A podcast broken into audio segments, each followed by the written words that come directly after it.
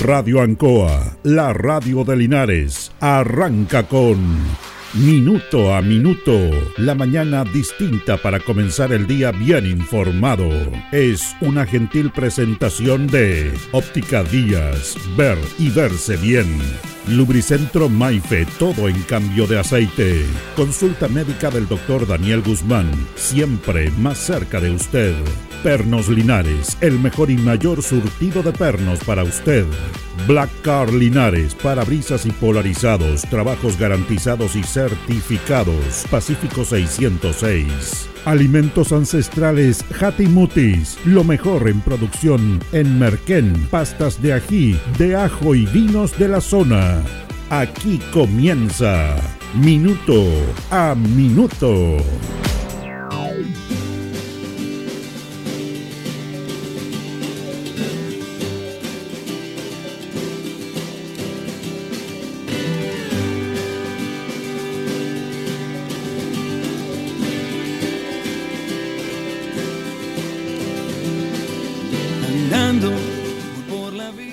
El actuar en política es serio y, tiene una tremenda responsabilidad.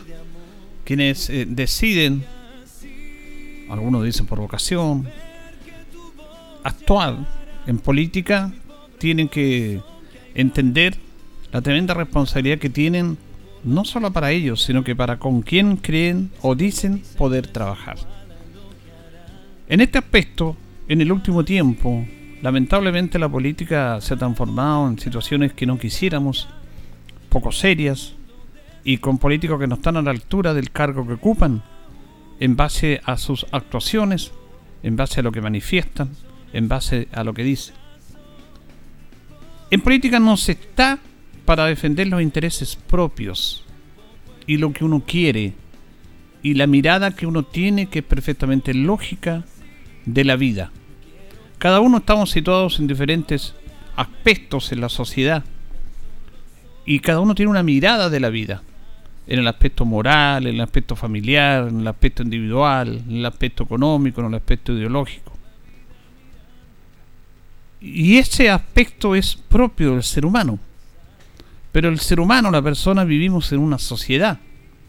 Y al vivir en una sociedad, bueno, tenemos que estar regulados por leyes, por instancias institucionales, porque si no uno no puede hacer lo que quiera, sería una anarquía.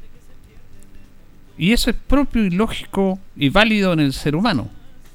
Pero quienes actúan en política no pueden llevar sus pensamientos, su visión, su moralidad hacia los demás. Se tiene que actuar en base al bien común y ponerse en el lugar de los demás. Y eso es lo que algunos no quieren entender. Y cuando alguien se pone en el lugar de los demás, les molesta. Les molesta. Entonces, esto que está pasando con el Consejo Constitucional es parte de lo que es la actual política chilena. Una política con cero credibilidad, con cero contenido, y que en el último tiempo, porque esto es eh, ondulante, eh, son momentos. Y ahora hay modas en política. Y ahora la moda y la, la mayoría lo tienen los republicanos. Cosa que hace dos, tres años prácticamente no existían. Pero son procesos que se dan y que están delineados para incorporarse en la sociedad, que lo estudian y empiezan a manejar todos estos aspectos comunicacionalmente sobre todo. Esto es un aspecto muy importante. Fíjese que la anterior convención constitucional y quienes eh, buscaron la posibilidad de hacer una nueva constitución, un nuevo texto constitucional, se, equivocaron no quizás en las enmiendas, en lo que en lo que presentaban, porque habían cosas que no eran buenas, pero habían cosas que eran muy interesantes, que estaban siempre en lo que quería la comunidad se equivocaron al no tomar la agenda. El tomar la agenda en Chile es clave para poder llegar a la ciudadanía. Y se equivocaron, no tuvieron esa capacidad, trataron de explicar el texto propiamente tal, incluso se sacó un texto constitucional donde aparecían todos los artículos ¿Se acuerdan ustedes que era, era vendido, pero después era regalado? Pero no se tomaron la agenda. Y la agenda se la tomó el rechazo, se la tomó la sociedad conservadora de este país, en el cual aparecieron muchos que eran de la izquierda, de la centro izquierda chilena, de la desconcertación que se sumaron al rechazo, porque ahí ya no tienen el tema ideológico, ahí tienen el tema de sus intereses propios personales, que todos se unieron para derrotar ese texto constitucional. Se tomaron la agenda, no les importó mentir, y esto es muy delicado, porque mintieron, derechamente mintieron en lo que decían. Amarillos por Chile aparecieron de repente estos personajes olvidados de la concertación y algunos de la concertación que apoyaron esto.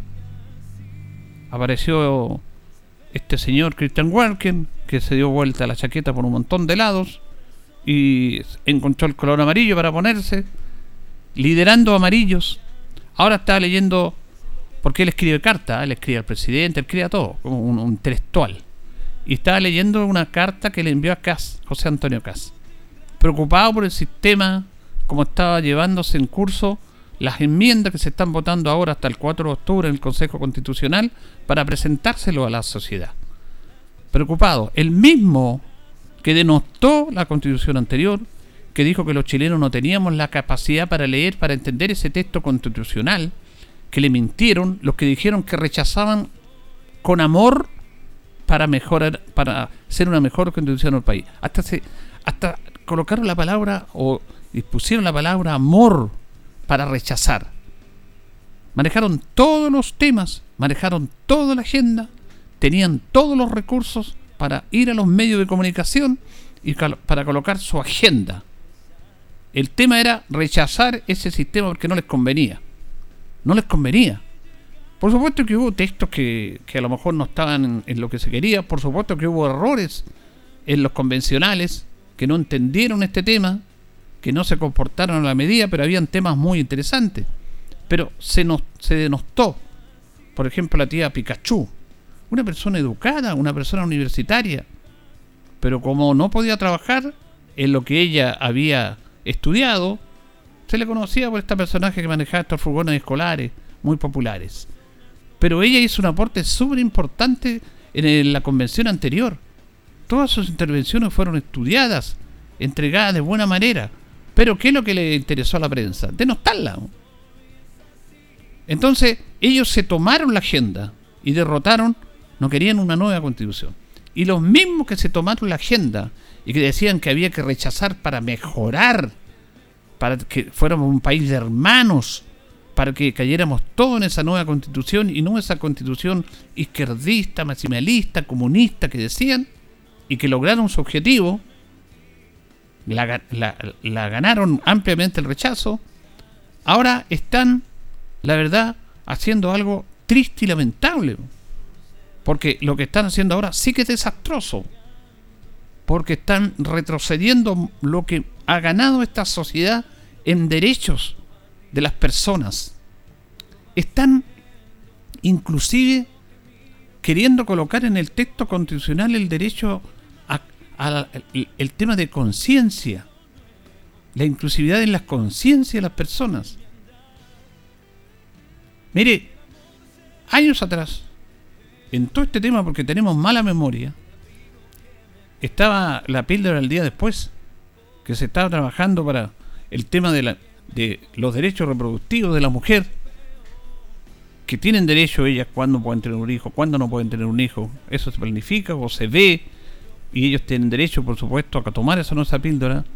El tema de la objeción de conciencia, que habían farmacias en Chile cuyos dueños no permitían vender la píldora el día después porque ellos apelaban a la objeción de conciencia, porque el dueño de esa farmacia decía que no podía, que era, era fomentar la sexualidad, la promiscuidad, si se vendía esa píldora el día después. Y él apelaba a la objeción de conciencia, una cosa absurda. Hubo canales de televisión, como Mega, que era dueño señor Ricardo Claro, que no permitía pasar los spots en la televisión en contra del SIDA lo decía. Hubo parlamentarios que votaron en contra de la ley del divorcio en Chile, que afortunadamente se planteó y se, se aprobó, nombre y apellido, Marcela Cubillos, Andrés Alemán, que después utilizaron, se separaron y usaron la ley de divorcio ellos para casarse de nuevo, cuando ellos mismos votaron en contra, apelando a la moralidad, apelando a, a esa conciencia social y a esa cuestión de conciencia que ellos tienen. Afortunadamente todo eso quedó atrás, pero ahora se quiere incorporar nuevamente en el texto constitucional el tema de la objeción de conciencia. Eso es súper grave. Sería borrar de un plomazo los derechos que han tenido las personas en sus derechos propios, en muchos aspectos. Entonces, la objeción de conciencia, el tema del aborto, el aborto libre está penado en Chile la gran mayoría no está de acuerdo en el aborto libre en este país. Nadie está de acuerdo con eso. Lo que pasa es que hay que tomar en cuenta que se tomó tres causales en casos que no sea penal, que no sea penalizado el aborto en una violación o cuando el feto se sabe que va a nacer y va a morir y esa persona la madre tiene el derecho a decidir si tiene o no tiene esa hija. Si tiene o no tiene esa hija o el hijo si es producto de una violación. O si tiene o no derecho a que ella, aunque sepa que su hijo va a morir en el momento de nacer, de concebirlo, de nacer, igual lo puede tener. Pero, y si ella dice que no, no lo puede tener. Pero hay médicos que apelaban a la objeción de conciencia y no hacían ese tratamiento, porque su conciencia no se los permitía. Sobre la ley, sobre la ley, desde el púlpito de la economía, de los lugares de estas personas que son personas con dinero, que no voy a meter en el tema personal como crían sus hijos, pero ellos le dicen a los demás lo que tienen que hacer, no se coloquen en el lugar de una mujer que tiene el derecho a elegir, que tiene el derecho a elegir si nace o no nace un hijo producto de una violación. Y ese derecho tiene que ser respetado por la ley. Tiene que ser avalado por la ley. No puede ser un crimen, porque si una mujer va a abortar, aunque sea por una violación antes, eso es un crimen. Puede ser penalizada, de acuerdo al estatuto chileno. Pero se hace esta distinción en el aborto. No es el aborto libre. Pero cuando se dio esta discusión en el Parlamento, aparecieron los que aparecen siempre, que ellos son los defensores de la vida, defensores de la vida. No sé cómo defendieron la vida en un determinado momento que le importó poco la vida de una persona que eran asesinadas, secuestradas, torturadas por pensar distinto y diferente. Ahí no defendían la vida. Entonces, ese concepto de defender la vida lo, lo, manifestaron mucho en ese debate que se dio, porque lo que pasa es que tenemos mala memoria. Y se dio ese tema del aborto, pero siempre en tres causales. Y con la determinación de la persona directamente afectada. Preguntémosle a la mujer. Y si ella quiere tener el hijo producto de una violación, bueno, lo quiere tener. Y si no, también tiene derecho a decir que no, ¿Por qué no respetamos ese derecho? ¿Por qué no nos colocamos en el lugar de esa persona? No es que se esté haciendo un aborto libre y todo, como ellos dicen. Y se están perdiendo todos esos temas y se están votando. Un grupo de personas quieren hacer una contribución a lo que ellos creen, a lo que ellos piensan, que es válido. Nadie puede discutir su posición. Se respeta pero ellos no pueden imponer a través de un nuevo texto constitucional sus pensamientos personales, sus intereses para todos los chilenos. Y dicen, la amplia mayoría de los chilenos apoya esto y sacan el 4 de septiembre que el rechazo. Ellos dicen que toda la gente que votó rechazo está de acuerdo con todo lo que ellos dicen. Manejan todo este tipo de situaciones con cero cuestionamiento del periodismo a nivel nacional. Porque detrás de todas esas personas hay intereses económicos, hay financiamiento para los canales de televisión, hay financiamiento para el conglomerado de las radios, hay financiamiento para el duopolio del periodismo chileno, que es la tercera y el Mercurio, el lectores en el diario. Entonces copan todos y convencen a la ciudadanía. Es muy peligroso lo que está pasando. Cuando alguien está en política es para velar, para tener políticas públicas por el bien común de los ciudadanos, no por lo que ellos quieren. El rector Carlos Peña lo decía en una entrevista que la comentamos acá, en relación a los personajes más influyentes del siglo XX en política en Chile. Y mencionó a Arturo Alessandri Palma y mencionó a Salvador Allende. Arturo Alessandri Palma llevó la política a las masas, convirtió la política en un fenómeno de masa popular, porque antes del año 1925-24, cuando sale presidente Arturo Alessandri, él, la política chilena era de la élite. Algunos nomás podían participar en política los que tenían mejor posición económica, los que venían obviamente de todo el tema español, que Chile se independizó, pero siguió todo el tema terrateniente, feudal en nuestra sociedad, elitista, y ellos dominaron la política chilena durante muchos años, e irrumpe Alessandri y trató a la gente, le decía, ustedes no pueden ser como la chusma, no pueden agachar la cabeza y decir sí lo que les dicen los de arriba. Y él aleonó las masas, por eso se le denominó el león de Tarapacá, porque fue senador por esa zona del norte del país, y le hablaba a los, a los obreros del salitre, que ustedes también tienen derechos. Entonces él masificó las masas y llevó la política a las masas, no solamente a la élite, al chileno común. Y Salvador Allende lo que hizo fue que las personas con menos recursos llegó a ellos a través de que esas personas tuvieran conciencia de lo que eran ellos como personas, conciencia de sus derechos sociales, laborales, dignos de salud. Llegó la persona.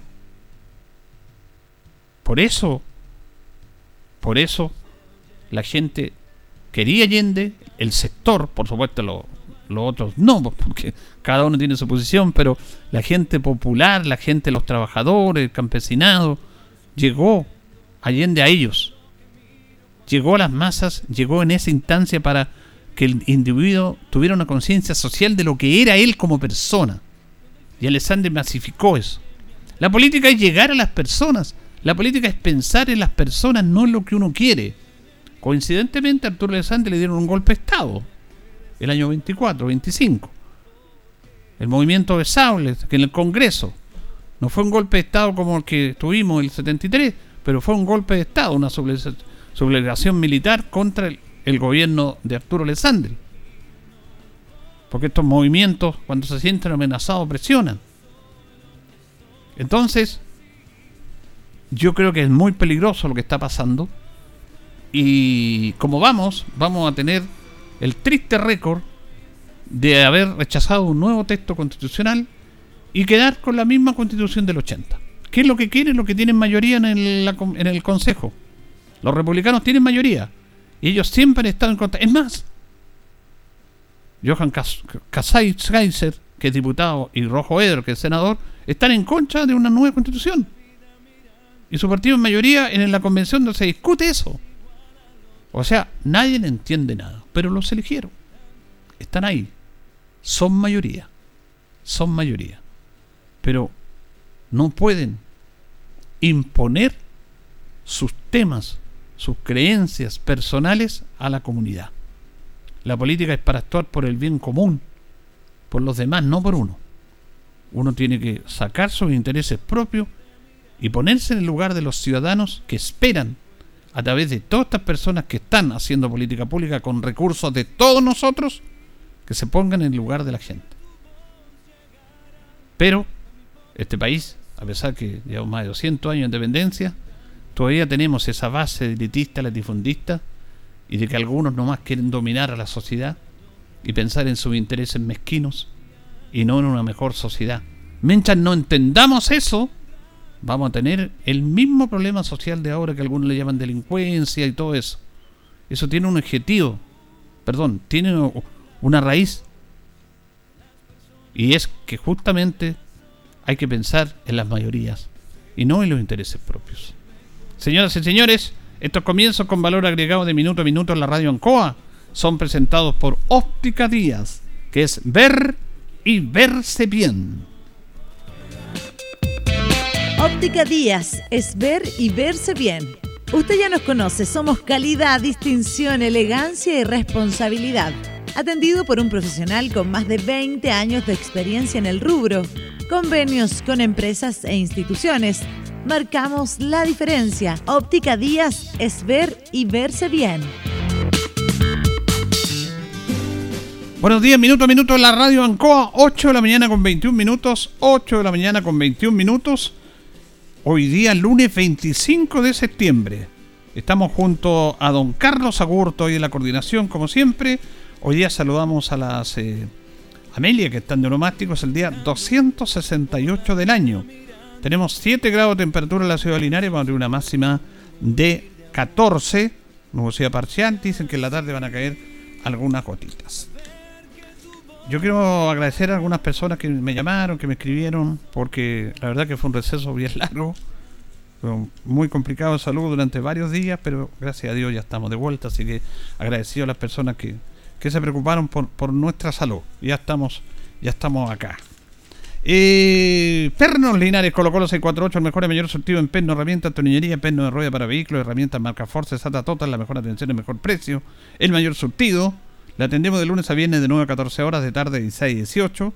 Los sábados de 9 a 30 a 13 horas nos presenta las efemérides de un día como hoy, 25 de septiembre. 1820, combate de Pangal. Tuvo lugar en la ribera norte del río Laje participaron en él las fuerzas realistas al mando de José Manuel Picó y las fuerzas patriotas al mando de Benjamín Iturra que desplazaron a los realistas. En el año 1865 se declara la guerra a España en el año 1882 se crea en Concepción una escuela agrícola para los huérfanos de la Guerra del Pacífico. Año 1884 se dicta la ley sobre garantías individuales. Nuestras efemérides presentada por Pernos Linares colocó los 648. Recuerde que perrentecas hay muchas, pero Pernos Linares uno solo, señor. Vamos a ir a la pausa, don Carlos, y continuamos. Estamos en Minuto a Minuto, en Radio Ancoa, la mejor manera de comenzar el día informado. La consulta médica del doctor Daniel Guzmán, siempre más cerca de usted. Se atiende por FONASA, ISAPRE, CAPREDENA y particular. Se hacen lavados de oídos. El doctor Daniel Guzmán lo espera en Kutmeller 333, frente a Plaza de Armas. Lubricentro Maife, todo en cambio de aceite. Le dejamos su vehículo como nuevo. Personal calificado, una atención cercana, convenio con empresas e instituciones. Maife, el lubricentro de los linarenses, ubicado en Esperanza 633, entre Lautaro y Yumbel. Black Car Linares, parabrisas y polarizado, trabajo garantizado y certificado, polarizado americano, puertas, lunetas, laterales, reparamos toda clase de parabrisas. Usted ya nos conoce, somos Black Card Linares. Estamos en Pacífico 606. Pernos Linares, colocó los 648, el mejor y mayor surtido en pernos, herramientas, tornillería, pernos de rueda, para vehículos, herramientas, marca Ford, SATA y Total. La mejor atención y el mejor precio. Recuerda que pernotecas hay muchas, pero Pernos Linares, uno solo.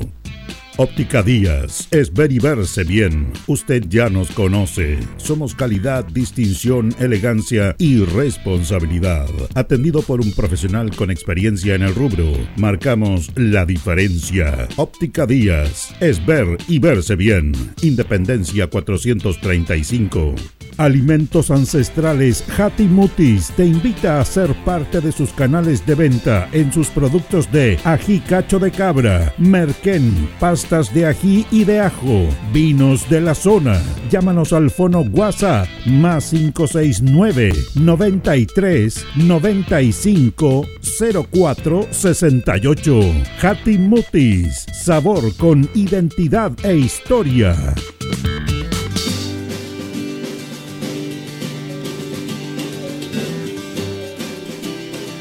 El concejal Cristian González lo invita a viajar por el tiempo. Historia, anécdotas, datos. Es una invitación del concejal Cristian González.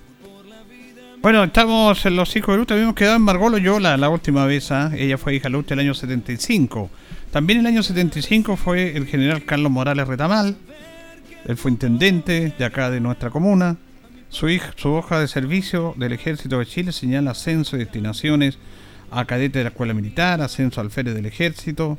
También una carrera de ascenso para llegar a general de brigadier, director de personal de ejército, jefe de la misión militar de Chile en Washington comandante de institutos militares, también comandante general de la guarnición del Ejército de Santiago, ascenso a general de división, embajador de Chile en la República de Colombia. El archivo del diario Heraldo se dice que se registra la invitación de los alcaldes de las comunas de la provincia de Linares al acto solemne del 14 de diciembre de 1975 en el Teatro Municipal de Linares para declarar hijo lustre de la provincia de Linares al general Carlos Morales Retamal.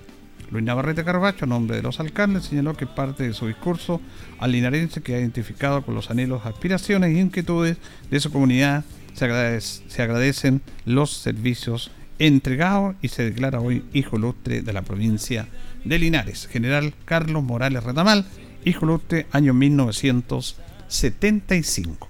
Vamos a ir a la pausa, don Carlos. Son las 8 de la mañana ya con 27 minutos. Continuamos sin importar qué hay detrás. La hora en Ancoa es la hora. Las 8 y 27 minutos. Noche de clásicos en Marina del Sol con el doble de Mark Anthony. Este 29 de septiembre, desde las 22 horas, viene a disfrutar de los temas más icónicos del rey de la salsa. Mark Anthony. Todos sus grandes éxitos que podrás escuchar y bailar con W Mark Anthony. Te esperamos. Evento gratuito solo pagando entrada al casino. Más información en marinadelsol.cl. Casino Marina del Sol. Juntos, pura entretención. En CGE estamos comprometidos contigo. Si eres un paciente electrodependiente o tienes un familiar en esta condición, regístrate en www.cge.cl. Podrás acceder a los beneficios definidos en la ley y contar con una atención personalizada a través del número exclusivo 800-203-180. Recuerda el número 800-203-180 y no olvides registrarte en nuestra página. CGE, entregamos energía. Arcatel, Asociación Gremial de Canales Regionales de Chile, te informa que muy pronto cambiará la forma de ver televisión en nuestro país. Ya comenzó la transición de televisión análoga a digital y en pocos meses podremos disfrutar de una señal de televisión en alta definición y totalmente gratuita. Sé parte de esta nueva forma de ver televisión al alcance de todos. Adelantémonos al fin de la televisión analógica en Chile. Más información en tvd.cl.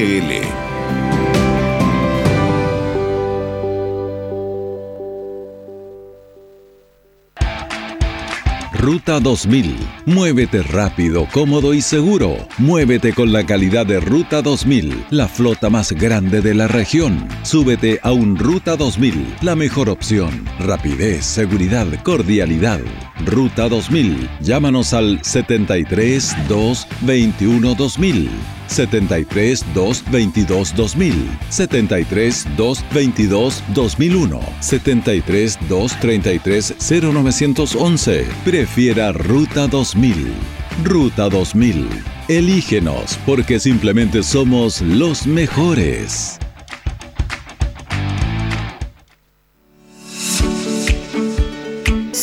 Centro, la voz del Maule, medio de comunicación líder en información. Solicita tu periódico impreso todos los domingos en kioscos y cafeterías de la región.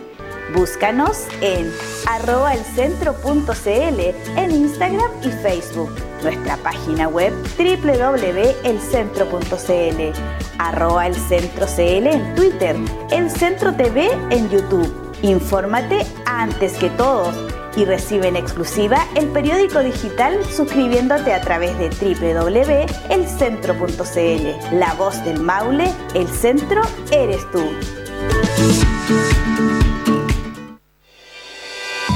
La ilustre Municipalidad de Linares informa a todos los vecinos que se encuentra desarrollando la modificación del Plan Regulador Comunal en una segunda enmienda, por lo que se ha dado inicio al proceso de participación ciudadana y aprobación a través de la primera audiencia pública, la que se efectuará el jueves 12 de octubre a las 19 horas en la Biblioteca Pública Municipal, ubicada en calle Manuel Rodríguez número 580. Los antecedentes de la modificación del Plan Regulador Comunal de Linares en una segunda enmienda estarán disponibles para su retiro en las oficinas del SECPLAN ubicadas en calle Manuel Rodríguez número 695 y en el sitio web www.corporacionlinares.cl slash index.php slash enmienda por una comuna más participativa y con visión de futuro. Linares, un mejor lugar para vivir. Radio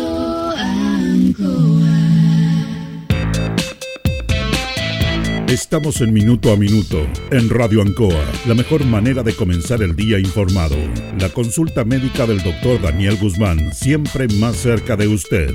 Se atiende por FONASA, ISAPRE, CAPREDENA y particular. Se hacen lavados de oídos. El doctor Daniel Guzmán lo espera en Kutmeller 333, frente a Plaza de Armas. Lubricentro Maife, todo en cambio de aceite. Le dejamos su vehículo como nuevo. Personal calificado, una atención cercana, convenio con empresas e instituciones. Maife, el lubricentro de los linarenses, ubicado en Esperanza 633, entre Lautaro y Yumbel.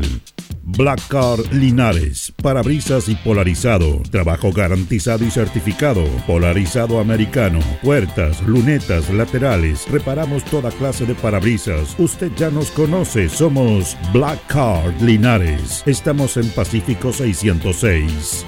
Pernos Linares, Colo Colo 648, el mejor y mayor surtido en pernos, herramientas, tornillería, pernos de rueda, para vehículos, herramientas, marca Ford, SATA y Total. La mejor atención y el mejor precio. Recuerda que pernotecas hay muchas, pero Pernos Linares, uno solo. Óptica Díaz, es ver y verse bien. Usted ya nos conoce. Somos calidad, distinción, elegancia y responsabilidad. Atendido por un profesional con experiencia en el rubro, marcamos la diferencia. Óptica Díaz, es ver y verse bien. Independencia 435. Alimentos Ancestrales Hatimutis te invita a ser parte de sus canales de venta en sus productos de ají cacho de cabra, merquén, de ají y de ajo, vinos de la zona. Llámanos al fono WhatsApp más 569 93 95 04 68. Hatimutis, sabor con identidad e historia.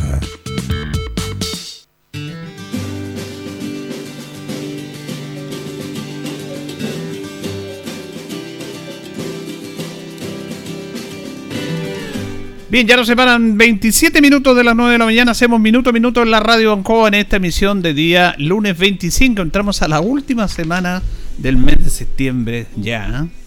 La Federación Nacional de Productores de Leche, Fedeleche, participó en una campaña de ayuda a los pequeños ganaderos de la precordillera de Linares, quienes se han visto seriamente afectados por los temporales de los últimos meses. Eh, esa noble iniciativa es el resultado del esfuerzo conjunto entre la Asociación de Productores de Leche de Linares, Apoleche, Club de Leones de Linares. También eh, participó ahí coordinando esto el ingeniero agrónimo Anita Prizán, Transporte Casablanca, junto con Vive Chibueno y líderes sociales de la zona percordillerana y locales de Linares. En conjunto se han coordinado una campaña de recolección de forraje entre productores de leche de la zona sur, lo que ha dado como resultado la recaudación de 70.000 kilos de bolsos de silo, superando ampliamente las expectativas iniciales. Este importante volumen de forraje fue recolectado y transportado desde su origen hasta Linares por la empresa Transportes Casablanca, donde fue acopiado posteriormente y distribuido entre los beneficiarios. El Club de Leones de Linares realizó una campaña de recolección de fondos para financiar los gastos de la iniciativa. Leche de Linares, junto con Anita Pizán, contactaron a los líderes sociales de los diferentes sectores, lo que permitió elaborar listas de entrega focalizadas en función de las necesidades de cada sector. Hemos eh, visto toda esta ayuda del gobierno, de los entes del Estado, como corresponde, de la solidaridad de las personas, pero también es importante destacar este apoyo. Y justamente tenemos acá en los estudios de la radio, le agradecemos a la ingeniera agrónomo eh, Anita Pizán, es CRM de Agricultura, CRM de Energía, que nos va a contar un poquitito esto y cómo ha afectado al mundo agrícola estos temporales que hemos visto afectados. ¿Cómo está usted? Muy buenos días. Muy buenos días, Julio. Muy contenta de estar aquí acompañándolo. Un saludo muy afectuoso a todas las personas hoy día que están transitando vía su trabajo, colegio y otros quehaceres que nos están escuchando. Eh, contenta de estar aquí, contenta de lo que usted acaba de leer, la posibilidad de poder ayudar al prójimo y lo mejor de todo de que una agrupación de diferentes personas del ámbito privado se juntaron con la expectativa de poder mejorar la calidad de vida de todas las personas que han sido afectadas eh, por los temporales que hemos vivido este último tiempo. Bueno, eh, eh, obviamente esto no es fácil, los momentos que vive la sociedad son complejos, son difíciles, pero ustedes se unieron, conversaron, ¿cómo fue eso? Bueno, esto parte de Aproleche aquí, que es una agrupación de lecheros linares liderado por don Raúl Droguetti, que nos ponemos a conversar de cómo la posibilidad de ayudar.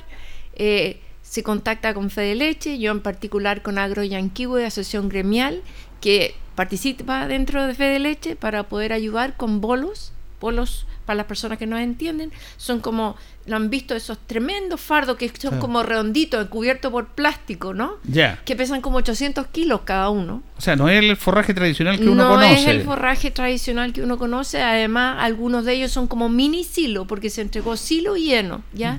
Entonces hay que pensar que esto es un silo, un pasto que se ha cosechado verde que, se guarda en esta estructura de plástico y que se va en su proceso anaeróbico de fermentación para conservar el pasto en el tiempo, que se paga la lechería y que es un eh, alimento de muy buena calidad. Y bueno, y se parte tratando de hacer esto, nos demoramos como un mes en conseguir los dineros para los transportes, porque hay que traer desde el sur para acá. Porque esto está allá, ¿no? ¿cierto? Está allá. O sea, hay algunas personas en la región del Maule que sí guardan su pasto o su silo como bolo, porque se puede ser heno o puede ser ya en silaje. Eh, pero había que traerlo de donde estaban disponibles para regalarlo y eso no fue menor. Fueron tres viajes que hubo que traer y conseguir la, plata para pagar los fletes. si bien Transporte Casablanca nos hizo una tarifa preferencial, eh, pero había que pagar lo que había que pagar. Y ahí se invitó al Club de Leones de Linares, y ellos hicieron una campaña para la recolección de fondos, fueron tres fletes y un flete a nivel comercial vale entre 1 y 2 millones de pesos.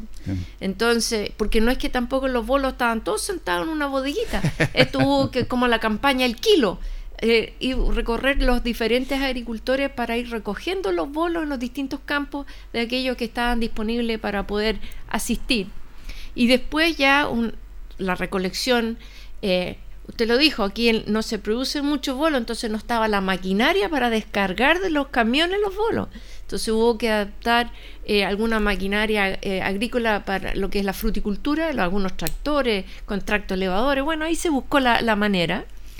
Y eh, ahí el trabajo después con las distintas asociaciones agrícolas, Viva Chihueno, otros presidentes de juntas de vecinos, extensionistas del área, que quiero agradecer a mis colegas que me ayudaron a llegar a esas personas que realmente lo necesitan, contactarse con ellos, fijar las entregas, fueron tres entregas, porque por problemas de camino no todos pudieron llegar a, las entregas programadas, además son 800 kilos, entonces si los puentes están cortados y hay problema en camino, no es llegar y llegar con 800 kilos ahí arriba, entonces algunos presidentes junto vecinos se, se, organizaron con vialidad, tengo entendido, para que con retroexcavadora cruzaran de un lado a otro los bolos.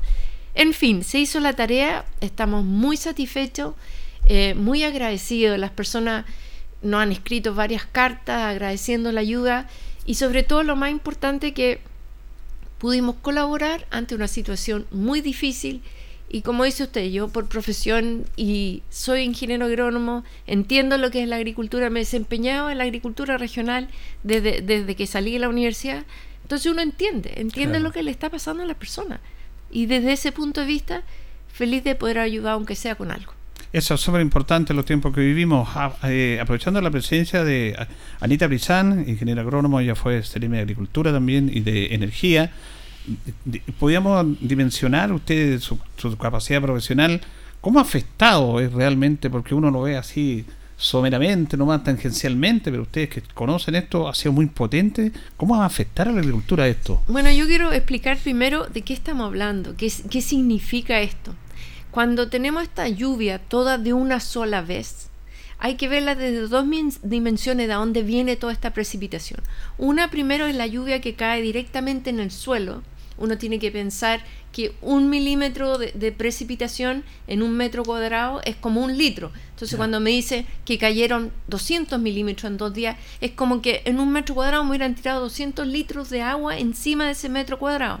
Entonces si yo sumo lo que ha pasado, que el suelo ha recibido un impacto directo eh, de, de pluviometría en un punto, además de lo que viene, porque normalmente cuando cae agua en nuestra región, en estos meses, porque el punto de congelamiento de donde pasa a lluvia a nieve está más abajito en la precordillera y ahora estaba más alto, entonces no quedó acumulada como nieve. Entonces, además, no solamente fue el impacto directo del agua, sino todo el agua que cayó que normalmente se congela, no se congeló. Entonces tuvimos un impacto doble. Y eso significó pérdida de puente, pérdida de casa, pérdida de camino, pérdida de cultivos, tanto en la precordillera como en el plan, porque la cantidad de agua era imposible que el suelo absorbiera. Entonces se empiezan a inundar los cultivos. Y si bien a los par de días a veces había un poquito de espacio porque el agua tendía a irse por los canales y ya hacia, hacia los ríos y después hacia el mar, lo, el suelo la esponja, que es el suelo que tiene muchos poros, estaba eh, inundada de agua, no había más espacio. Entonces las raíces se asfixian y las plantas igual se mueren o se dañan. Entonces este es el proceso que hemos ido viviendo, el impacto inicial de esta gran cantidad de agua y después el impacto secundario donde el suelo no puede liberarse de esa agua, no hay espacio en, en la matriz suelo, los poros están llenos de agua, entonces las raíces empiezan a asfixiar.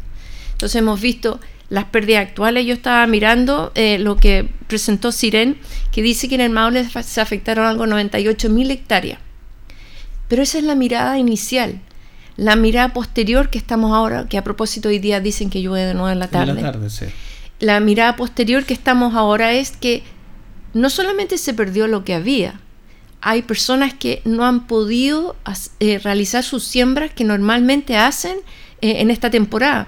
O sea, estamos topando octubre y la mayoría de los trigueros o lo perdieron su trigo, su siembra de trigo, o no han podido sembrar. Están ahí con los fertilizantes, están ahí con las semillas y no pueden eh, entrar al potrero para preparar el suelo porque los tractores sencillamente se entierran y no es posible preparar el suelo para sembrar. Entonces, hay varias miradas en torno a las pérdidas. Son las pérdidas que fueron directas, producto de la pluviometría en su momento, y, han sido las pérdidas posteriores que vamos a ver en la imposibilidad de muchos agricultores realizar las siembras que tenían preparadas este año. Entonces ha sido un proceso muy, muy complejo que no ha parado y va a seguir, porque además debo considerar, y voy a usar el trigo como ejemplo porque es más fácil, que si yo me atraso mucho en la siembra, no solamente es el riesgo de eh, que me voy a demorar más y después cosechar más tarde. Yo siembro algunas cosas como el trigo en eh, invierno porque requieren una cantidad de horas frío para llegar a su punto máximo de producción. Entonces, en la medida que yo me atraso, también estoy apostando una merma significativa en cuanto a lo que yo voy a cosechar. Sembrar hoy día trigo ya pisando octubre, significa que yo estoy mirando lo más probable que va a macollar muy poco y voy a tener rendimiento un 30, un 40, un 50% menor. Entonces, si yo fuera un agricultor que decidí sembré temprano, en, antes de la lluvia, perdí mi trigo, ya digo, voy a resembrar, perdí el fertilizante que estaba en el suelo porque se lavó por la cantidad de precipitación o la mayoría del fertilizante, lo perdí. Digo, voy a hacerlo de nuevo, pero ya hacerlo en esta, en esta oportunidad tan tarde, igual voy a cosechar una cantidad ínfima. Entonces, claramente, desde el punto de vista de una comunidad como la nuestra, la provincia de Linares, donde dependemos de la agricultura, esto ha sido y va a seguir siendo de un impacto gigantesco, porque no ha terminado. Y eso es, yo me fui a un cultivo anual, que es el trigo, que uno dice es más fácil. Entonces alguien me puede decir, pero todavía están todas las frambuesas, que somos muy importantes en frambuesa, o en mora, o en frutales. Bueno, esta asfixia radicular, producto de la cantidad de agua que en el suelo, puede afectado, eh, el árbol tomó la decisión, hoy la, la, la temporada está difícil, entonces si yo iba a producir tanta fruta, yo cambio el destino eh, de, esa yema, en vez de ser frutal, la voy a hacer vegetativa, o sea, no voy a producir fruta. Aparte de que si ya estaba produciendo, el árbol ya estaba en flor, por la gran cantidad de precipitaciones, va a haber aborto floral, va a haber menos fruta y además todo el dinero que significa, porque tenemos lluvia, un poquito calor, lluvia, un poquito calor, eh, de los agricultores que han tenido que aplicar en contra de, de enfermedades fungosas que afectan duramente, especialmente la fruticultura en este tiempo. Lo que quiero decir con eso que está bastante más complejo que la mirada inicial, que esta es una mirada eh, de, de, mediano plazo que hay que darle porque la afectación a la agricultura no ha terminado. Bueno, comenzamos con la ingeniera agrónoma Anita Pizán, nos separan 14 minutos de las 9 de la mañana. Es muy alarmante lo que usted ha dicho. Eh, siempre lo que tenemos son malos, porque hablamos hace poquitito, un tiempo atrás, de que estaba la sequía. Necesitábamos agua y, todavía creo que hay sequía en sí. Pero lo que usted dice, caer tanta agua en tan poco tiempo, eso como que la isotermia, que en vez de nieve fue agua, todo eso fue muy malo. ¿ah? Fue, fue muy duro y además yo tú me dices, estamos en sequía aún. Sí, porque no sabemos qué va a pasar en el mes de octubre. Si las temperaturas son tan altas como pronostican, porque logramos juntar algo de nieve en la, en, la, en la precordillera y en la cordillera. Recordar a las personas que nos están escuchando que el gran embalse real que tenemos nosotros para terminar la temporada agrícola y cumplir con los riegos es la nieve arriba. Exacto. El agua se guarda ahí congelada y se va derritiendo de a poquitito y con eso nosotros podemos alcanzar a llegar eh, febrero, marzo y el resto los cubre los embalses que tenemos. Entonces, si las temperaturas son de la magnitud que, están hablando los meteorólogos, eh, se va a derretir antes la nieve. Entonces, estamos viendo también una posible sequía en diciembre, enero, febrero, o sea, sembramos atrasado o trasplantamos, dependiendo del cultivo que yo tenga, y además puedo tener el riesgo de tener una cantidad de agua inicial muy grande que no voy a aprovechar porque la plantita es tan chica, entonces no necesita esa cantidad de agua. Y ya cuando está grande y está fructificando, sí necesita un, riego mejor. Y no a lo mejor no la voy a tener. Es bastante más complejo. Y ahí creo que está la oportunidad eh, de las autoridades, de las asociaciones gremiales, de trabajar en conjunto y generar una estrategia, Julio, yo creo que a mediano plazo. A eso leía mi pregunta, porque justamente de qué manera podemos los estamentos propiamente tal, Estado, propiamente organizaciones, porque de un tiempo a esta parte hemos hablado nosotros, claro, de que ya no están lo que hablábamos nuestra generación, las estaciones marcadas ¿Te acuerdas que antes estaban todas las estaciones marcadas y sabíamos cuando llovía, cuando no y todo? Pero esto cambió. El, cambio climático no, no, no era algo de algún loco que decía algún medioambientalista, es una realidad. Y doblemente ese cambio nos afecta a todos, pero afecta el proceso de los agricultores. Ya no está en lo lógica cuando van a sembrar, cuando no. Siempre la agricultura ha dependido, de repente hay algunas pérdidas, con algunas lluvias, pero siempre ha pasado, se podía convivir con eso. Ahora la verdad es que es súper complejo eso.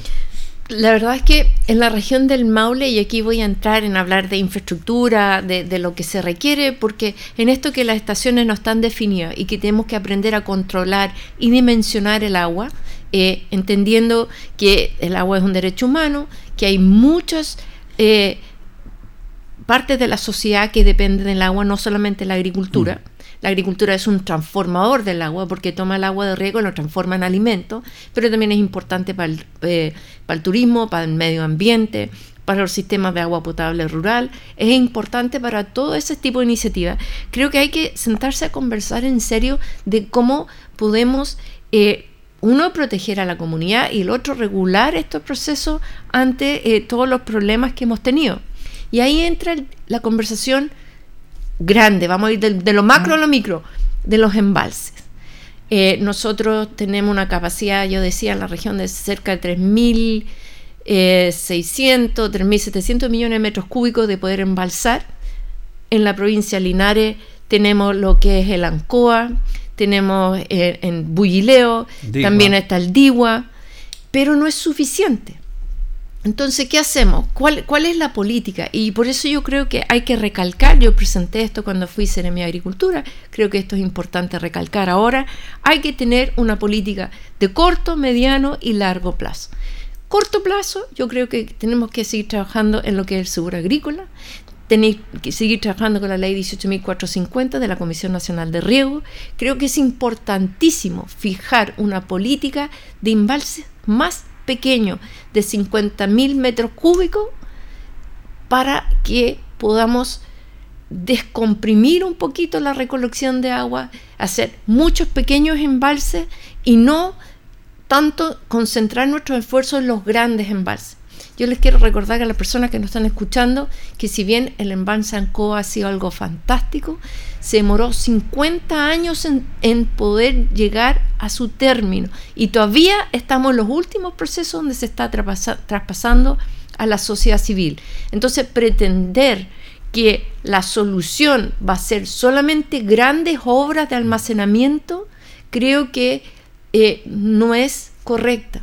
Y creo que hay que pensar y tener claro que uno tiene que tener una de corto plazo, ir trabajando en la infraestructura de riego, seguir trabajando con lo que eh, lo- lo- las- los seguros agrícolas para proteger ante este tipo de situaciones.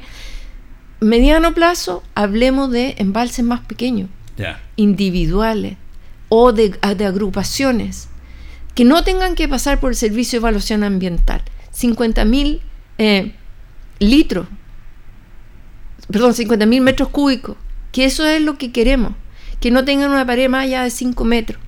Entonces, lograr poder avanzar en cómo retener eh, agua en distintas partes, en distintos lugares, y ya en el largo plazo, sentémonos a conversar sobre el embalse. Pero no nos enfoquemos solamente en los grandes, las grandes obras de acumulación, porque no es suficiente y son muy a largo plazo. Exacto. Y tiene un montón de, de, de preocupación- de regulaciones, de trámites, que al final... Es muy complejo. Claro. Yo, yo no solamente tengo que conseguir los recursos, No, no eso. no. yo creo que me puedo equivocar. Inicialmente, eh, la- el presupuesto de, del embalse Ancoa hablaba de algo de 61 mil o 62 mil millones de pesos. Si no me equivoco, y puedo así tener un margen de error, lo acepto, debo, a- al final del día creo que se gastaron 80 o 90 mil millones de pesos y son 80 millones de metros cúbicos. Aquí lo que estamos hablando de grandes obras, las que se quieren, más grandes que el, que el, que el Ancoa. Estamos hablando del Longaví, que es algo de 100, 120 millones de metros cúbicos. Se ha hablado algo de la precordillera Linares, que también es algo de 100, 120, 130 millones de metros cúbicos. Entonces son grandes dineros también, que requieren mucha planificación, porque nos, están los estudios de, de, de prefactibilidad. Algunos también ya han pasado la etapa de fa- factibilidad, que son las etapas que pasa un proyecto en su realización y deberían ir a diseño, pero además tienen que pasar por evaluaciones ambientales, tienen que pasar por todo el trabajo con la comunidad y la sociedad, de los Ah. impactos que tiene. eh, y después hay que salir a la calle y conseguirse los recursos y después construirlo. Lo que quiero decir que son obras de largo plazo. Entonces, entiendo que tenemos que visualizarlas y trabajar hacia ello, pero también entiendo que hay alternativas en el mediano plazo que es muy importante. Yo te recuerdo cuando eh, me tocó ser Ceremia de Agricultura, que en el Maule por primera vez se partió con lo que era la, recuperación de los tranques medianos y pequeños abandonados, CORA, y creo que esa iniciativa mo- mostró resultados positivos desde dos puntos de vista. Uno, la recuperación de infraestructura que estaba en desuso, que era muy importante, y nos dio una luz sobre la importancia que puede tener eh, tener infraestructura más pequeña funcionando, que es más fácil de incorporar en el mediano plazo, que tiene costos mucho menores, que no necesariamente, dependiendo de los tamaños, tiene que pasar por el sistema de evaluación ambiental y que ha sido un apoyo para la agricultura, especialmente para la pequeña agricultura. Bueno, es un tema súper interesante. Mire, se nos acabó el tiempo. Yo le quería preguntar también, eh, pero podríamos ver si podemos dejar un, la otra semana un día para que conversemos agricultura, porque me parece súper interesante. Conversemos agricultura. ¿Sabe el tema que le quería plantear? La, mire, me deja con tarea. Voy a hacer para todo un poco. la quiero invitar para el otro lunes. Ya. Entonces, me, me interesaría conversar con usted, porque lo hemos conversado con mucha gente, que cada vez eh, se está haciendo menos el trabajo de la agricultura. Cada vez las familias se van, las parcelas las venden, hemos visto cómo se venden parcelas de agrado, hay casas donde no deben estar y cada vez se está sembrando menos. Hay menos interés por sembrar y, eso depende, tenemos que exportar los alimentos. Los alimentos son clave, tenemos que producirlos nosotros. He escuchado que, los chinos están comprando tierras para sembrar hectáreas y producir sus alimentos y llevarlos para China. Es un tema súper complejo, Anita. Sí, es un tema complejo, me parece muy interesante. Eh, yo feliz vuelvo otro día y lo conversamos porque yo creo que hay que darle una mirada primero desde el punto de vista qué está pasando con el suelo, la, subdivisión del suelo y el uso y qué ha significado la eh, inmigración desde el campo hacia la ciudad, que, que se está quedando más cada vez personas más mayores en, el campo y los hijos se están, se están yendo. Está la mirada desde ese punto de vista y está la mirada desde el costo alternativo de no ser autosuficiente en el alimento para nuestro país y tener que depender de otros países para poder comer los chilenos.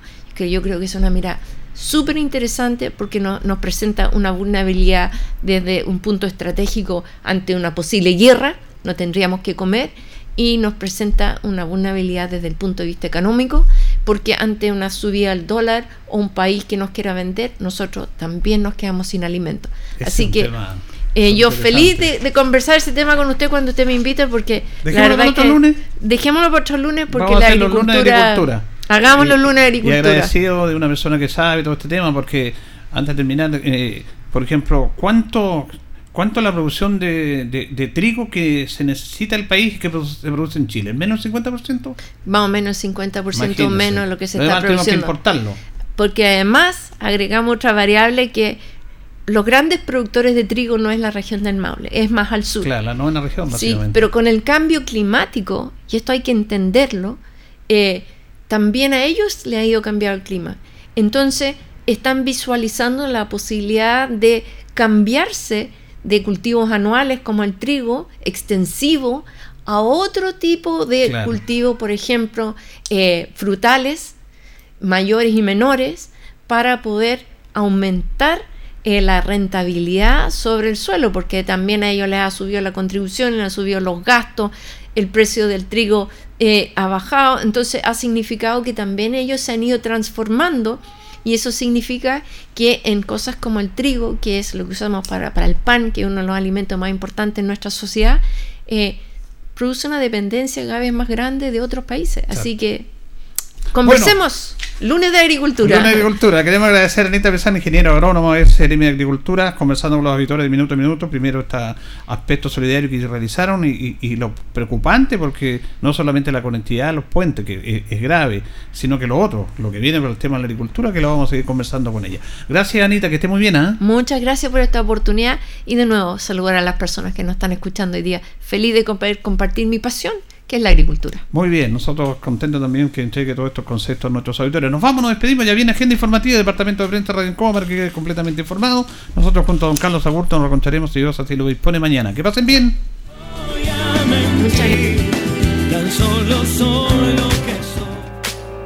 Radio Ancoa 95.7 presentó Minuto a Minuto, noticias, comentarios, entrevistas y todo lo que a usted le interesa saber. Minuto a Minuto, gracias por su atención. Las opiniones vertidas en este programa son de exclusiva responsabilidad de quienes las emiten y no representan necesariamente el pensamiento de Radio Ancoa de Linares.